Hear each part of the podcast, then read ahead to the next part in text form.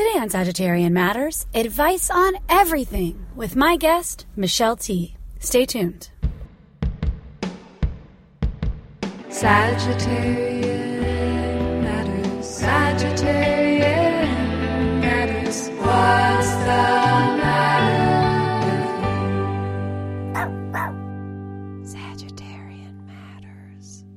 Michelle Tea is a great friend to the podcast. In fact, she appeared on our very first episode recorded in Tualatin, Oregon. Michelle is the co founder of the queer literary tour Sister Spit. She's the author of the books Valencia, The Chelsea Whistle, The Mermaid in Chelsea Creek, How to Grow Up, and the upcoming book Against Memoir.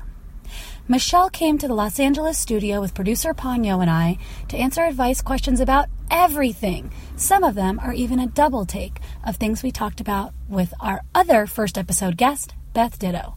I hope you enjoy my talk with Michelle Tea.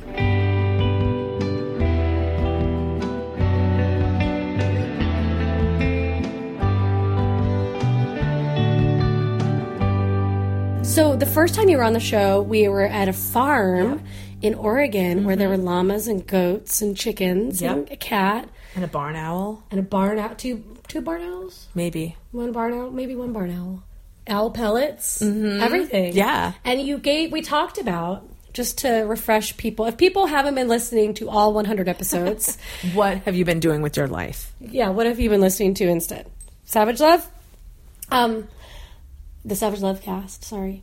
Uh, I want people to know that we were talking about Buddhism as it applies to traveling. And I was talking ah. about how wherever I go, there I am. Like, wherever I am, I just think this is my new life. And I don't think about where I'm going. Like, if I'm on a plane, I don't think, I'm so excited for the plane to land so I can be in Hawaii. I'm just like, this is my new life. On this plane this- forever. Yeah. That's a really lovely way to be. Thanks. I don't know if it's because like I have a head injury or I'm like a goldfish or what, but it is a little bit like I'm like, this is my life. And It's not just like you're really present, like truly present, like ha- happy and connected to like your whatever your environment happens to be at any moment. yeah, I try. But then, you know, somebody asked me, friend to the show, Katie, at some point was like, well, what do you do when there's turbulence? And that's your whole life. And I'm like, life really sucks in that moment. But then you were saying your Buddhist philosophy about turbulence. Um, oh, which is staying present through the tur- like through the turbulence, right? Because everyone's fear. If you're in your fear in turbulence, you're like, oh, the plane's going down, I'm going to die. But I had this revelation once on a plane during a time of my life where I was studying a lot of Buddhism, where I was like, oh, you can just stay present in the turbulence all the way up until the moment of your death. Yeah. If in fact that's what's going to happen. So if you're in turbulence, you're just like, oh, I'm just here. I am in turbulence. Yeah. And as long as you're not tripping about what that means in the future, you're just in turbulence. Do you apply that to other aspects of your life? I feel really inspired to right now. like turbulence in like different relationships or dynamics or in business or whatever? no, I don't. Maybe if I had continued studying Buddhism, I would. Maybe it would have bled out into other areas of my life and been more helpful. No, I just sit in fear and wonder why things aren't going my way, like I- everybody else. I realize that I have a lot of anxiety when things I care about are in other people's hands. And so then I get really impatient Yeah. and I want things to happen immediately because otherwise I'm filled with anxiety.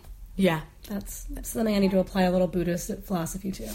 It's really good too. It's really good to remember that you're not in charge of everything all the time. But it's hard because like you're a self-starting person. I am like that too, so I I relate to that. Like if you want to make something happen, you just like go and make it happen. But at some point, as an artist, you reach the limits of what you can make happen, and sometimes you got to like sync up with other people, and then you're reliant on them, and that is so hard. It's very hard for me as someone also who I'm not only a self starter, but most of my work is done alone. Yeah. It's then when I have to collaborate with people, if we're not doing the exact same thing at the exact same time, I'm like, this is anarchy. Forget it. Yeah, I don't I don't love collaborating with other people. I have figured out ways to make it work and enjoy it. Like realistically, like other people um have great like things occur to other people that would never occur to me. So it's only to my benefit to collaborate with people. But it is really hard when like you're a kind of like writer and it's a solitary act and you get used to like for decades working like that. So it's hard to let somebody else in. That's how I feel. I mean, I feel like the value of collaboration is something I think about all the time when people say, Do you design your own tattoos? as if you have nothing, you have no say in it, and you just walked in the tattoo parlor and a guy just like grabbed you and just started tattooing whatever he wanted on you. But I'm like, well, yeah, I mean, like I was, but I, but I like to collaborate with people that I trust as tattoo artists because their vision is going to be interesting and going to bring something to it. Instead of me drawing my own tattoos and looking at my own drawings, That would be so funny if you basically had like little like ponios all over you and like you basically looked like the inside of one of your books.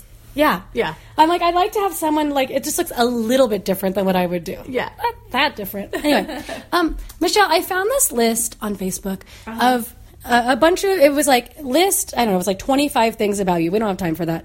25 things about you. Um, and I, it was from mine. Mine was from 2009. But I want to know. Will you tell me five things about you? I'll start. Okay. Okay. I rarely have sex dreams. Only dreams where I'm taking the moral high road and pushing people away who want to have sex with me. I, can I just tell you that the Me Too movement has has like ruined my dream life actually because like I'm I, I do have sex dreams and I love having them. They're always inappropriate and I get a little bit lucid and I'm like, yeah, this is fine. This can totally happen and I just like totally encourage like disgusting things happening. But I had this dream the other day with this guy, just like I was at some party and this guy just like grabbed my boob and I was just like, my first thought was like, oh cool, hot, you know, and then I was like, wait that's not okay. And I just like grabbed his hand. I was like, that's not okay. Me too. Me too, everybody. Me too is happening. And then just like ruined my sex dream.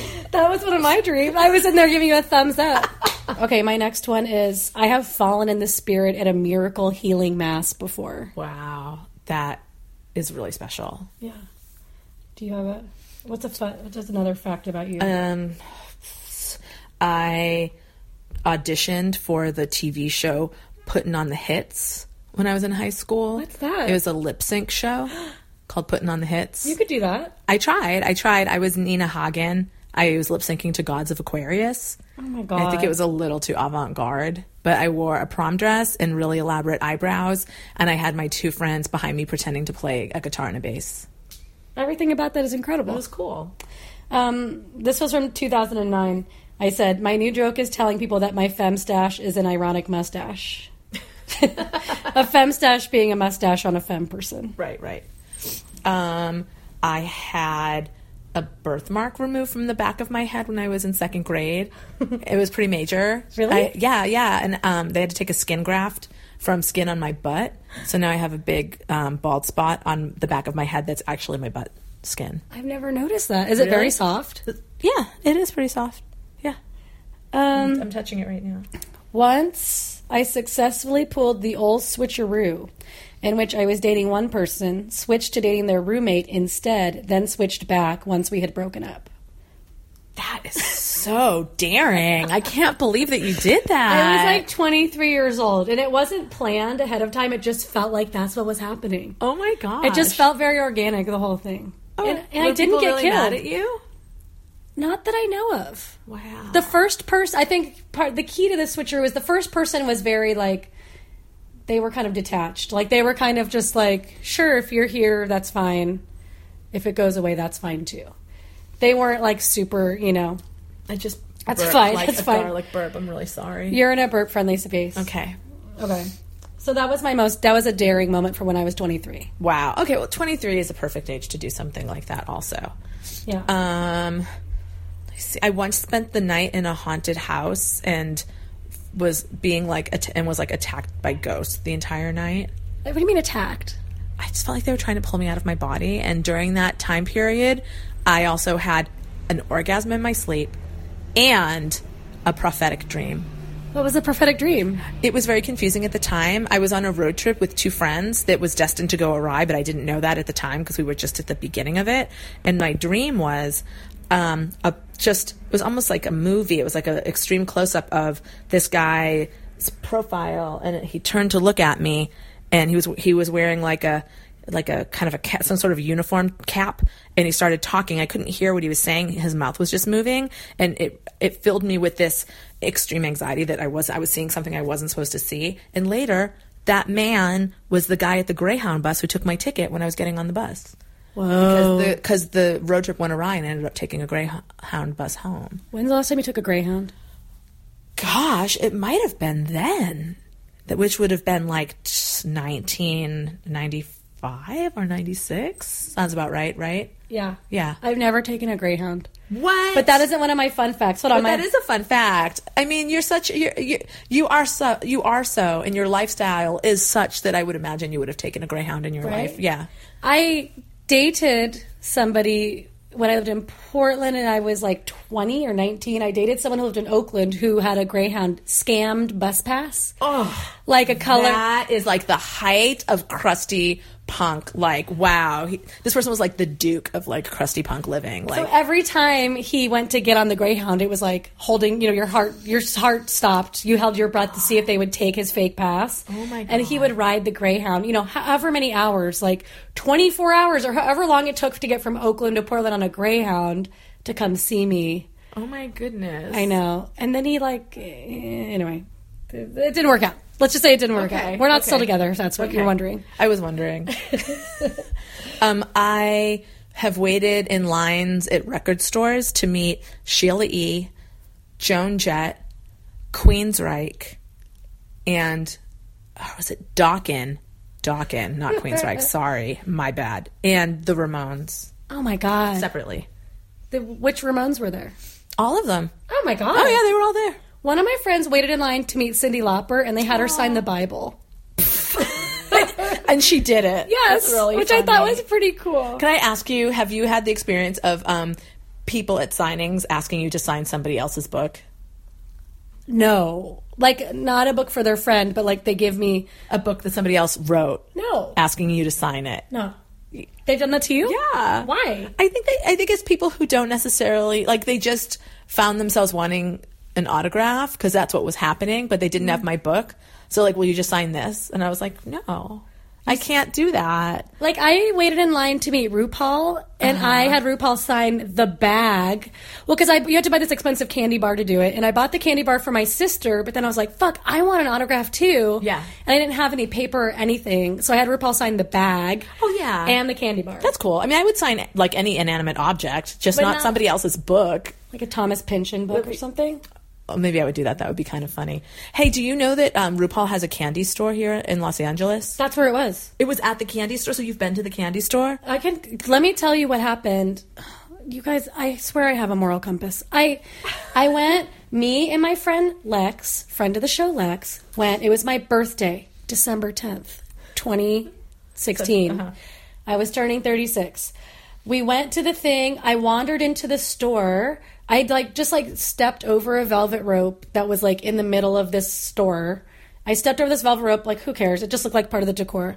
And then I went in there and I like got this like you know million dollar candy, like seven dollar candy bar. And I was like, okay, I bought it. And I was like, okay, now what? And they're like, oh, well, you stood in line, right? So just like go right in.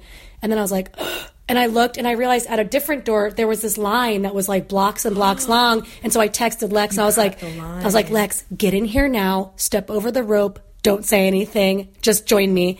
And Lex came in, who's also like a natural born shopliftery kind of like Yeah. sketchy person, as uh-huh. like people, somebody that could pull off a scam. Totally. And then we just like were then in the room with RuPaul, and then we got to meet RuPaul, and I got to tell RuPaul that he is, RuPaul was dressed as a man that day. That RuPaul is my meditation guru. That every time I take a nap, I think about RuPaul behind the desk, in drag or not, counting down from sixty in a very no nonsense RuPaul voice, and that's how I fall asleep. That is so magical. Wow. I mean, that was he honored? I mean, that's like a big deal to be somebody's like I you're putting that person to like laying them down to sleep, like I don't. I mean, I don't know if RuPaul felt honored or not, or if he just delighted or yeah. anything. But then I don't know why I want to tell, call everyone a they now. But then they told me that RuPaul told me that um, he thinks of a mouse hole and just looks at it, and the thoughts are like the mice that come out. So he just looks at the mouse hole as he's meditating and just tries to keep it empty and just kind of wonders if a thought or a mouse is going to come through. I love that too. Yeah. Wow. And just so as, as a way of just observing the thoughts that come to him as he's going to nap. that's really I feel like I'm going to use that next time I meditate. I try to use that. That's really cool. When I had Headspace, hey everyone, huge savings coming up. When I had Headspace, they taught me this that essentially like your thoughts are like clouds passing by. Mm-hmm. Or like you're like observing a street and your thoughts are like cars passing by, but you don't have to stop any of them and get on. So like Yeah. You just let the thought go past. Mm-hmm. You don't jump onto it. Classic meditation advice. Yeah. Yeah. Everyone thinks that they're bad at meditation because they think during meditation and they don't understand that the whole point is that you everyone thinks during meditation. Yeah. That the point of meditation is changing your relationship with your thoughts. Whoa. I mean, I do try to keep the mouse hole clear Yeah. and just focus on it mm-hmm. and the thing, and then like I. I'm, Anyway, it's hard for me to meditate sometimes because when I take a nap every day, part of that is like a meditation that then puts me to sleep. So I can't use the same tricks when I'm just meditating, or else my body asleep, will be right? like, "And now we're going to sleep." Yeah. And I feel like you're not allowed to fall asleep because you need to be consciously not thinking. Yeah. Okay, advice questions. Okay. How does one get out of a life rut? Oh man, a life rut. That's so all encompassing. I think, I guess I would do a lot of different things. Like, it- like ju- just for maximum joltage. Yeah. Like, here's one thing that you can do to get yourself out of a life rut. Start doing stand up comedy at an open mic. Oh my God. That will give you a jolt. Another thing you can start doing, swimming. Mm-hmm. Start swimming. Like wherever you are, whatever that looks like. Or like s- go to swimming in a pool or like learn to scuba dive. Like like maybe start like take some horseback riding lessons. Like what can you do that is like something that you've really never done before that really involves your whole body? Mm. That's just like what I would do if I was in a life rut. I mean, that's what I did do when I was in a life rut. I Mm-hmm. You started running. I started running on the beach. That was really cool. I, I mean, doing stand up sort of came out of feeling like oh, I was in a life rut for Really? sure. Yeah, yeah, yeah. Just feel feeling like uh, I'm in this weird holding pattern because all the projects I want to do are dependent on other people's like allowing them to happen. So you're just sort of like tick tock, tick tock, and so yeah, stand up. I think you should find some money and go somewhere weird. Yeah. When I say weird, I mean a place that you don't know. So I'm saying like go to Mexico, go to a place you've always wanted to go. Go. I, I say Mexico because it's warm Mm-hmm. and it's different enough uh, than my home that I feel like I'm in a different place. Yeah. but it there's comforts there that I enjoy. That's why I'm saying that place. Mm-hmm. Um, but and also like you can't drink the water, or you have to like throw the toilet paper in the garbage can instead of the toilet. Like something that's different. Something's yeah, it jolts you different. out of your daily habits, like No. things that you do sort of on autopilot. You can't do. like you're not going from Ohio to Nebraska. You don't do that. Like when I go when I go on tour to like New York City or like France or just like different places like to big New Orleans. New Orleans, yeah. And then I go back to Portland. I'm like, oh my god, Portland's so small.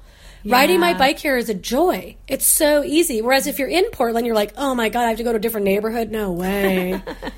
You could also volunteer. I love volunteering, as you know. Yeah, volunteering, like, again, just like something that gets you um, around people that you wouldn't necessarily normally be around, doing something you wouldn't normally do. You're being of service, so you're getting outside yourself a little bit. Yeah. Get outside of yourself. Be of service. Volunteer. I like Yeah. that.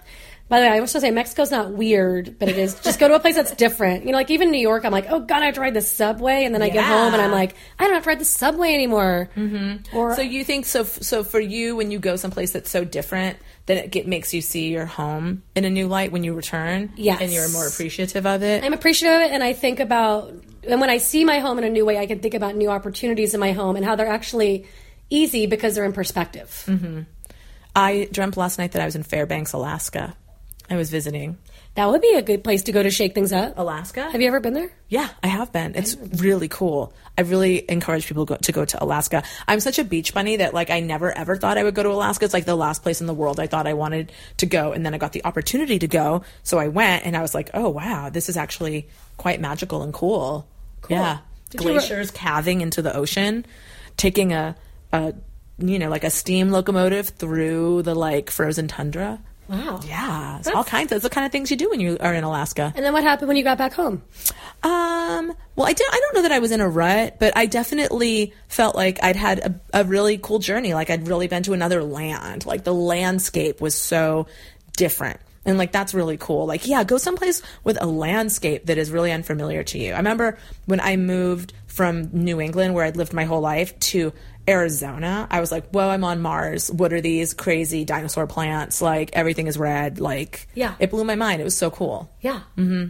All right, here's another one. This one's this one's pretty good. Dear Nicole and Michelle, I have a friend that, as, an, as a married adult, has figured out he's pansexual. While it shouldn't affect the basic relationship, his wife already feels insecure about his possible attraction to other women, and he's worried telling her is just going to give her even more people to worry about him running off with. He's hiding a part of himself that he wants to open up about so he can finally be himself. He has said he wishes he had understood this about himself when he was younger, but here he is. He's worked on it in therapy. He shared the information with his sibling that identifies as panromantic. What can I tell him to try to help him figure out how to reveal this? Huh. I'm rolling my eyes a little bit because I don't. It's like, hmm. Okay. Well, my I guess my first question is like, does this mean that the, that your friend wants to actually act on his pansexuality? Like, wait. Oh, I was. We might have to start my thing all over again because I was thinking pansexual for whatever reason, I was thinking polyamorous, not pansexual. Pansexual, so- he's, he's attracted to everybody. Yeah. yeah. I'm pansexual. Why am I so? Why, why did I not even know? That's why I feel like that was like a motherhood brain fart Yeah. or something. I'm not rolling my eyes. Um, You're, you're pumping your fist. I'm pumping my fist. I'm not rolling my eyes. I'm just like, wait a second. So this person, what, just wants to like sleep with lots of more people? I don't understand what the problem is. Um, well, So being pansexual means that you are open to essentially every gender, Yeah. sex kind of person. Yeah. It's a great way to be. It's a great way to be. Um I mean, does this person what does this mean? Does this person want to just to be able to express that how like I guess I don't understand like what this is going to look like in this person's relationship. Like they is it going to be like just so you know, wife, I'm attracted to everybody. Okay, anyway, the like are they going to want to like date? Like is it are they trying to open their relationship? Like that's a different kettle yeah, of fish. Yeah, because that's totally that's totally different. Um, I don't know. I mean, It's weird that he's worked on it in therapy. it's cool that he's worked on it in therapy. It's weird that he's worked on. What is it? What is? Why does he? Have to, I guess I, I feel like there's something that this person's not saying, which is that it seems like the person wants to actually act on this. Yeah, that's what's missing from The thing That's that I say it's weird about that he says he worked on it in therapy because like it, I my hope would be that someone could just be like, oh, I have a new attraction, okay, and not beat themselves up about it. But maybe that's different for a guy than for me. It seems like this person is maybe has had to struggle with like dealing maybe on some level with the their attractions or was like repressed about it or Mm-hmm. maybe he's just finally come to terms with like I am attracted to people of all genders. I mean, I don't know. I guess you just tell your wife, "Hey, I'm attracted to people of all genders." And then if your wife says, "Well, what does this how does this affect me?" I guess you should just be ready to be like, "Oh, it doesn't. I'm still monogamous." Just want you to know that like my gen- my attraction spans, you know, humanity. But then or you say like, "Well, actually, I feel ripped off that I never got to like get down with some D, so I don't know. I need more information about this. Like, So, like, let's say, like, perhaps this person is trying to say they're also want to be polyamorous. Yes. To practice practice some of their newfound things. yeah. I mean, that's a different conversation, but it does just require honesty, so your wife knows who she's married to. Yeah. And so she gets a say in what happens to her. Mm-hmm. So if she doesn't want to be polyamorous and this guy does, and it's a deal breaker, then that's that's the information that's there. Yeah, and if your wife or some if the, if the not your wife because this is you're asking for a friend, but if the wife is like somehow bothered that he's pansexual, I mean that's information too. Because I don't know, like, are you where is this person worried about telling their wife because maybe they're like bigoted or something, or I don't know. All right. Well, So many. I, I just feel like I really. good luck with this person. Good luck. Good luck to you. But I congrats. feel like I really like messed that one up. no, Like, I just don't worry about it.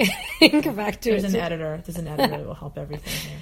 Um, I am an artist who recently left my office job and went back to school. I'm trying to get some revenue streams going, and one is selling cards and prints of my work. I'm also vegan. I'm trying to puzzle through what to do, how I feel about opportunities to show or sell work in places such as cafe that serves meat things, where the only thing I'd be able to have is tea or coffee. My friend's bait shop that is also a screen printing business and sells used outdoor equipment.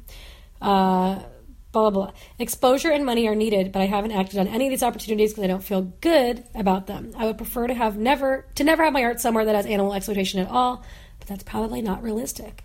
there are compromises that are worse than others. So I guess the question is something like this How do we as artists think through our tacit endorsement of spaces, projects, people who are involved in getting our work out there?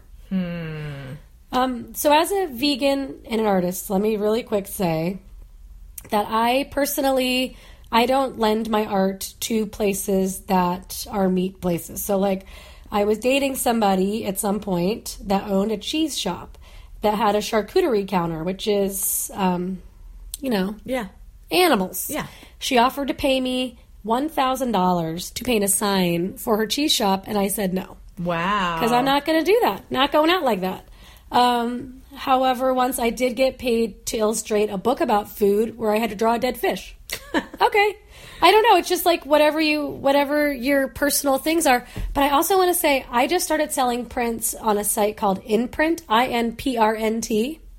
And they make prints and cards for me. And so you could try putting some of your stuff online on a print on demand site like that instead of feeling like the bait shop is your only source of revenue. there's got to be more resources available to you than the bait shop for sure like what i was thinking was like my gosh you know if there's if you don't if you can't see a venue for your place like to sell your work like can you create a venue to sell your work like is there a way that you can i mean i don't know where you live the fact that one of your main places is a bait shop doesn't give me a ton of hope that there's like a big community of artists around you or something. But if i'm wrong and there might be like what if you guys all go in to like a co-op space you know where you all sell your wares together and get other people to join in where you can kind of vet the people in the things that are being sold so that everyone's on the same page you know? Something like that would be cool um, it seems like this is sort of a question about like selling out, right? Like that's what selling out is, right? It's like you're selling out your ethics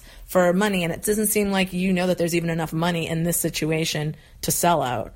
You know, it's like if you're gonna really be like sell out, I'm okay. I'm selling out my ethics. Like it seems like you should be getting compensated a little bit more to do something like that. Like it should be truly furthering your career, something that it would be damaging to your livelihood or your career to turn down, not like getting like compromising yourself right off the bat, like right out of the For gate For like 20 bucks. for nothing. Yeah, totally. I mean, like I've sold my calendars at grocery stores that also serve meat. Right. I don't feel compromised about that. It's a huge grocery store. It's not built around animal, Yeah. animal commerce. Um, but yeah, It just seems like the kind of thing that some things would feel like you could go, you'd be okay with it, and then some things really rub you the wrong way. And even if, like, it's okay just to trust that internal compass, even if it doesn't necessarily like come down on some solid black or white, like never anything with animals, you know, like it just seems like yeah, you can, but it doesn't seem like you want to sell them in these places. Like you're bummed about it already, so don't do it. I wonder if you could set up a little tape. I don't know where you live. I mean, the bait shop part really throws me. Yeah, me too. I'm really confused about the bait shop. It's starting to make me think about like the weather where you are. huh. Like it's making me wonder if it's a cold place because we were just talking about Alaska. Um, in which case, I'm wondering if you could set up a table outside of somewhere. You know, like could you set up a table outside of a grocery store? Could you set up a like a table? tourist place, like if there's like a tourist attraction in your neck of the woods. Yeah. Like anything like that or like a Saturday market kind of Yeah. thing or like um like a craft fair or something. Yeah, or start your own craft fair. Yeah. I mean that's kind of your thing. Michelle, you just started a comedy night. I started a comedy night to, today. You started a new comedy night today. It hasn't even happened yet. Yeah, I love starting things. It's really fun. It's really really fun. It makes it makes like the more things that you start, the more it just gives you confidence. It gives you like it makes your life feel bigger. It makes you feel like you're not reliant on other people for a lot the life you want. You know, so. I say like yeah, just sniff around. See, do you have collaborators? Anyone you can collaborate with out there? and just have like a sale. Yeah, Just have a sale of your stuff and just see how it goes. Low risk. an art fair of one. Even. Art fair of one. Not to be a Seinfeld, but have you ever noticed that I never try to sell you Blue Apron on the podcast? Or that we do not disparage and bemoan trips to the post office in favor of stamps.com? Well, it is because we have no advertisers. Zero. Producer Chris, producer Ponyo, and myself do this out of the goodness of our hearts, because we like it. If you would like to tip producer Chris Sutton, who dedicates hours to this series every week, please, please, please, please send your tip of $5, $10, who knows how much. That's your business via PayPal to hornetleg at gmail.com. That is hornet, like the insect, leg, like one of his appendages, at gmail.com. If you do this, we will read your name on the podcast. Isn't that exciting? We may have advertisers someday and we'll rant and rave about free sex toys and mattresses and Blue Apron and whatever, but in the meantime, thank you. We appreciate your support and I look forward to saying your name on the podcast. Producer Ponyo looks forward to it too. That was Ponyo's voice. Don't be scared. Bye. Thank you this week to Melissa Kulik, Shoshana Ruth Wechter, Mary Pinson, Jessica Vos, and Christy Herod. Dear Nicole and Michelle, I have a completed manuscript of a graphic novel on gay divorce and dogs and sex and chickens. And I'm wondering if you have any advice for me on next steps. I wrote it because I had to. I'd like to get it out in the world. Any advice is appreciated, but no pressure. Hmm. It's fully drawn. Wow, congratulations on finishing a total graphic novel manuscript. You can send it to me. I I edit I edit and imprint. How do they send it to you? Um I guess Through Feminist Press? um you can send it to me through Feminist Press or maybe however they how did they get in touch? Did they did they email you? They Instagram messaged me. Instagram They message. could DM you? Yeah, DM me on Instagram and um and we'll see if maybe it's a good fit. And if it's not a good fit for me, I could tell you maybe other publishers. Um and this is something I think that um, a lot of authors do, a lot of writers do for each other and artists do for each other. Um, so I would just keep reaching out to other, you know, do you know anyone who's published? Do you know people who have their books out in the world? Ask them about it. Can they can they introduce you to their editor? Um, you know, if you're if you look at small presses, small and medium presses are kind of easier to go to without an agent. If you don't have an agent, you can just kind of contact them. Look at um, small presses that are publishing. Do you know small presses that are publishing graphic novels? Any pop into No, mind? I mean, like, I would, if I was you, I would either, depending on where it's at, I would look and see who are cartoonists you like. Yeah. Who are their agents? You Yeah. can find out who their agent is by looking at their website, you know, looking at the contact page, it'll usually say, or look in their book, who do they think? Yeah. Because they'll thank their agents and they'll thank their editors. So then you can send it to their agents and their editors. People whose work you not only like, but whose work is like yours, Yeah. tone wise, Yeah. theme wise. Um, and then see what they have to say. They might have feedback for you whether or not they accept you. Um, that's what I would say. But also Mm-hmm. Yeah. like Top Shelf, Koyama Press, um, Secret Acres, the guy that does Frontier, uh, Dark Horse. There's a lot. There's a lot of small. I mean, you can also try Drawn & Quarterly, Fantagraphics. Just see what they say, and don't get discouraged because you're new. get discouraged. It's just about like finding the perfect home, and it takes a few tries sometimes. But I, Nicole Georges, your friend, want to tell you, and I tell my students this please, dear God, if you ever feel like you want this to be published, don't ink it without showing it to anyone. Because if you have edits and you've already inked in all the typos, all the story arc, every mistake, every everything, it will take you a million billion years to fix everything that needs to be edited, oh, and it might make you want to die. So Are you speaking from experience? I'm speaking from experience. Oh, Michelle, do you remember when you had the Radar Writers Retreat, which was in Akumal, Mexico? Mm-hmm. Yes. I got to fly to Akumal, Mexico to be on a writers retreat with a bunch of writers who were all creating new work every morning, feeling excited and invigorated. And I was working on edit, hand. I was. I had a list of edits. I had to go into my man, my original pages of calling Dr. Laura, measure how big the measure how big the words were, recreate that on another piece of paper, rewrite the words appropriately, and then give them to my production assistant to like drag and drop back in. And I, the whole retreat, that's what I was doing. It's horrible. like how It's like you're redoing your book. Like it takes so long to do a book, and then you have to redo your book. Yeah, it was like having to redraw whole pages, Frankenstein together other pages, like hand edit every single thing. And it took me a year and a half to do edits on this book. And by that time, you don't want to do the book anymore because you just spent two and a half years drawing it. Yeah. You don't want to spend a year and a half editing it. So, word to the wise. Word to the wise. Golden advice here. Golden advice. This person is now like, oh my god, I've inked everything in. They're like crying right now listening to this. But send it in anyway because you never know. Yeah. Maybe you're perfect. Yeah. Um, rapid fire advice question How do I support friends with minimal boundaries who constantly get tangled in situations where their sweet and generous nature is taken advantage of. How do I give them boundary encouragement? I think you might need some boundary encouragement. Why don't you grab your friends and be like, you know something? I think I might be able to benefit from some Al Anon in my life, so I'm going to go to a meeting. Will you come with me? And you guys do like a group group outing to an Al Anon meeting and learn how to say no to people.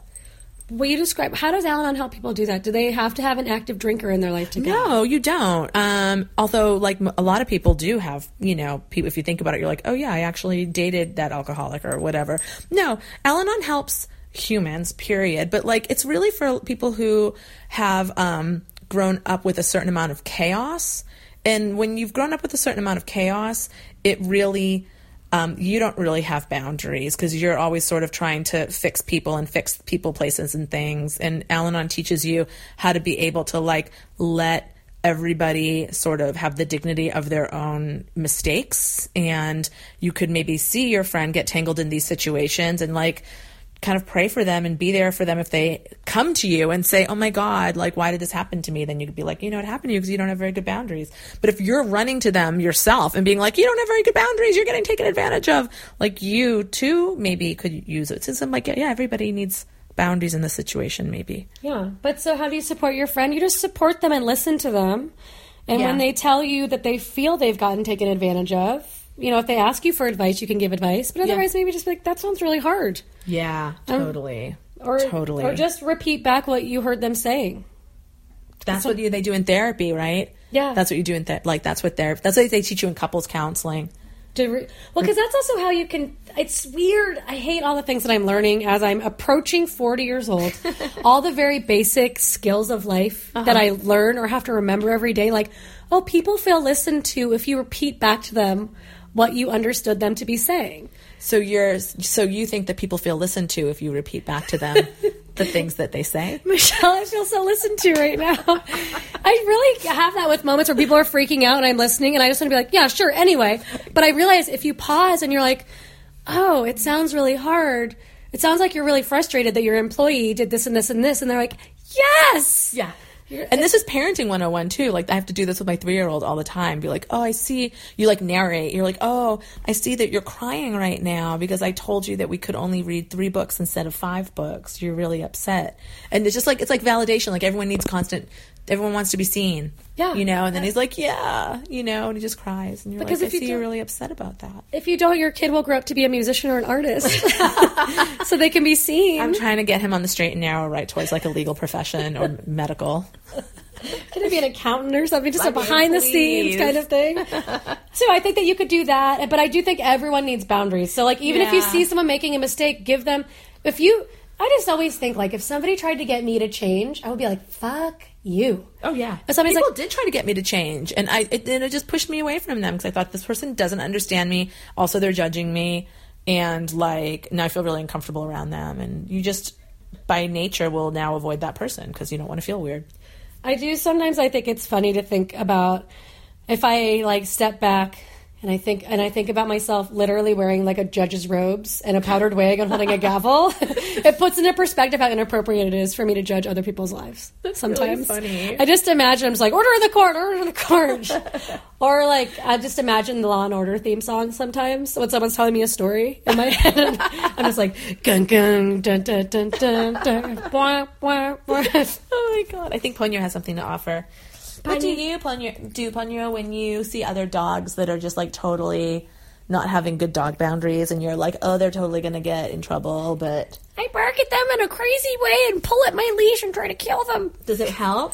Does it help? It doesn't help. I get dragged away. Maybe you need boundaries too, Ponyo. Boundaries. Uh, Michelle, you have a book coming out in May. I do. I'm so excited about it. It's called Against Memoir Complaints, Confessions, and Criticisms. It's an essay collection. What is your favorite essay in here? Mm, that's a weird question. no, it's, it's not though. I just came. I feel like I feel. I feel like. I feel What's your like- favorite color? What's the show with Sacha Baron Cohen at the Ali G show? Yo, Michelle, respect. what is your favorite color? Purple. Okay. oh my god, that's so funny.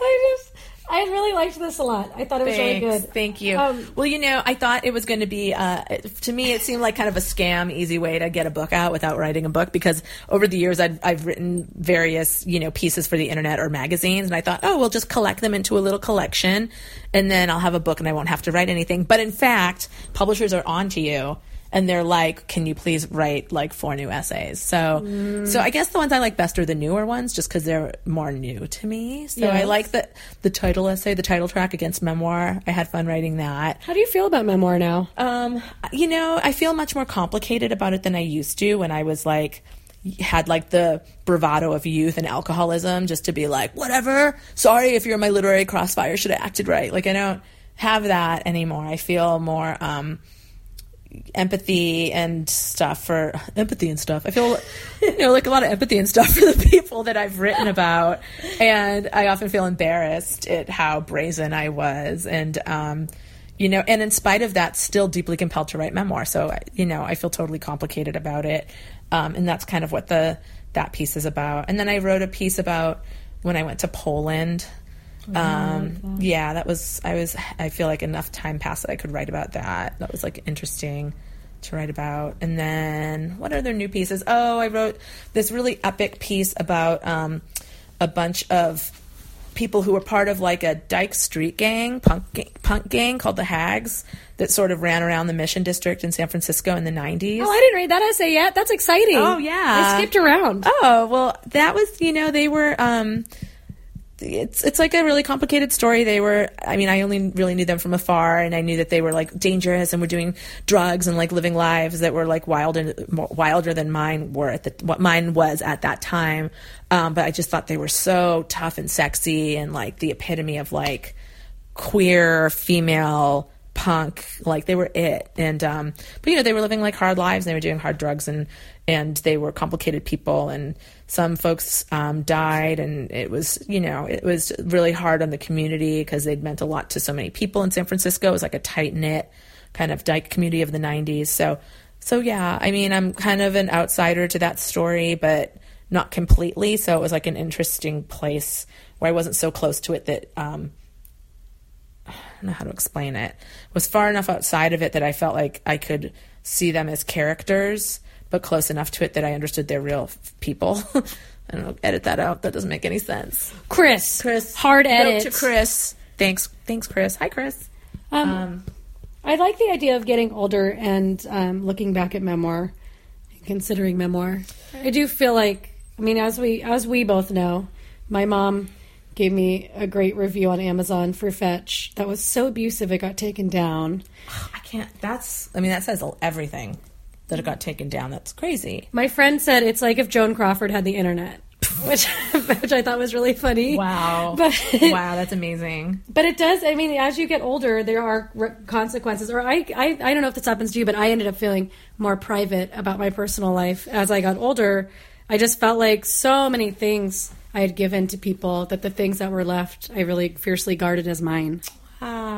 I don't know if that's your vibe or It's, not. no, it's like I feel like, for whatever reason, I feel pretty comfortable being really open um, about my life experiences and stuff and my thoughts. But I feel, I guess I feel sad for my like my mom. You know, like who who could have predicted the internet? Like I didn't know that like my books would be like available to, you know, people like the adults that I was around when I was growing up that they would find it during the on the internet and read them and then my mother would feel embarrassed and like stuff stuff like that makes me feel bad. So if I know that I have something coming out and I've written honestly about my childhood and I know that it will make her feel bad, like that hurts my heart, but I do it anyway, you know, so I don't know. Because you're just telling your experience. Yeah, I'm compelled to do it because I'm mentally ill. Oh, yeah. What is that called? You write about this in your book. What is the Oh, mental illness? hypergraphia. Will you tell people what hypergraphia Oh is? well, I, you know, I got, I got. There's this book um, that's called uh, the Midnight Disease, and I can't remember the woman's name who wrote it, but she's like a, like a neuroscientist from Harvard, and um, who, and she herself became hypergraphic after I think a miscarriage, and it's this condition that it's like a mental condition that people can sometimes get um, as a result of trauma, where they just ha- they they have to narrate their lives. They have to write about their lives. They become just super compelled to write, and it's but it's about their own experience. And when I first started writing memoir, like I was sort of fresh. I've I mean I've always been a writer and I've always wanted to write, but then sort of on the heels of this really big family trauma, I became completely obsessed, completely compelled about writing my own story. And that's when I started really writing seriously and with a vengeance and wrote my first book in Valencia. So I feel like I it was like mental illness. and I'm what that my brain is wired in a really strange way. And for me I feel like it's possibly connected to um, being an alcoholic and all this other stuff. Like I don't know. It's like a weird neurological soup for me. When we're fixed, we will no longer write. I mean, I one of the questions I asked in against memoir is about like, can you get sober from writing memoir? You know, like what does that what would that look like? That was the other thing we talked about in episode one was if somebody oh, wrote you a check for a quadrillion dollars, would you stop writing? And you were like, yes. for a quadrillion dollars. I definitely would stop writing, and I would doing make any kind of movies. art. Oh, I stopped. Okay, yeah, but but I could travel. You could travel, but you can't be an artist. You can't tell anyone about it. You can't do comedy about it. Okay, but I could go to shows and stuff and talk to my friends and stuff like that. Yeah. that. Okay, that's cool. Kind of like make jokes with my friends and stuff. Maybe, Or am I like muzzled? Like I'm not allowed to talk anymore. We're can tell- revisiting the question. I don't know because also you weren't a comedian when I asked you this question. So now you have like new art forms that are creeping into all of your life.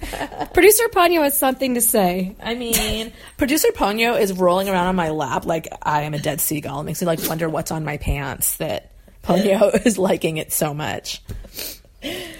All right, Michelle. Last question. Okay. Do you have any questions for me about the podcast? Yeah, I mean, I want to know like how the hell have you made a podcast work for like a hundred episodes? Coming up on a hundred episodes, you make it come out every week. Like, what is your process and your schedule like to make that work? Mental illness, Yeah. See, okay, uh, cool. workaholism Uh huh. as a way to stuff my feelings mm-hmm. and avoid my life. It definitely works. It, work, it works great. Do you get a sense of accomplishment. Yeah, it's a much more fulfilling addiction. Yeah. Yeah. Well, producer Chris Sutton and I are partners, Mm-hmm. not romantically. Right. We're business business partners. We're business partners in a zero income business. uh, Ponyo is Ponyo thinks that Z is a third equal partner. I mean, I guess part, Ponyo is, but Chris and I do most of the work. Yeah. No offense. Um, so every week, so we just we just have a schedule. We have a routine. Every week, I get Chris the interviews. Hopefully by Tuesday. Um, the closer I get to the deadline, which is Thursday, the more edits I have to do on my own. Like telling him, I have to listen to things. I have to listen to my my own interviews and write like, okay, at twelve twenty five, cut out, you know, Michelle saying that thing. Cut out everything Michelle said about the pansexual person Yeah. because half of it she was thinking polyamory instead of pansexualism because yeah. she has mom brain now. Yeah, like just like cut out or like cut out this Republican rant that somebody did from like twelve twenty three to like thirteen fifteen or whatever, and I like write the exact phrasing, I write the exact edits. But so I do the interviews on my own. Sometimes off the the cuff, like that, like two days before or a day before. Sometimes weeks in advance, and we have them all banked. Um, sometimes it just happens to be where I'm at. I'm like, who lives here? I don't know. Or sometimes it's like big things like I like pitched to their publicist or their publicist pitched to me. Mm-hmm. Or sometimes it's just like, oh shit, I need a podcast. Who am I hanging out this week? So and so. Will you just stay in the car with me and talk to me for like 15 minutes? And that's how we do. Or like, Beth, could you please just like, you know, FaceTime with me this week?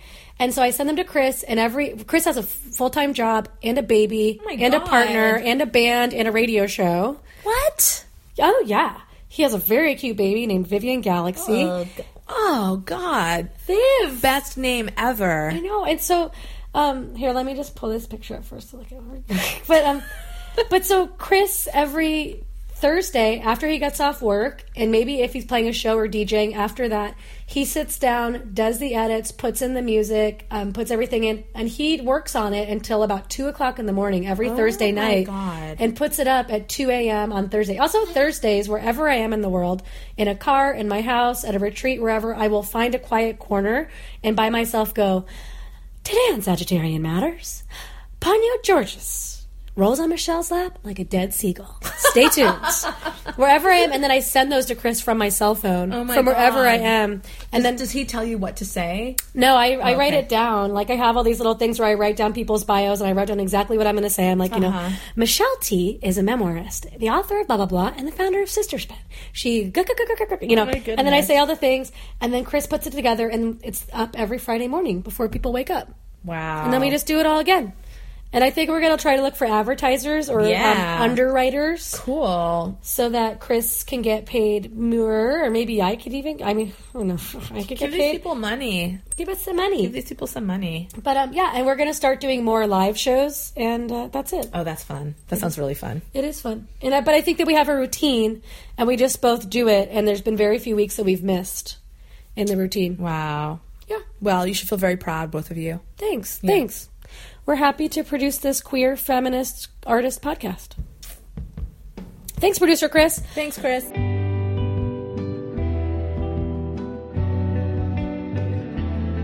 Sagittarian Matters is produced by Chris Sutton with assistance by Ponyo Georges. Our theme music is composed by Carolyn Pennypacker Riggs of the band Bouquet. Thank you for listening, and I'll see you next time.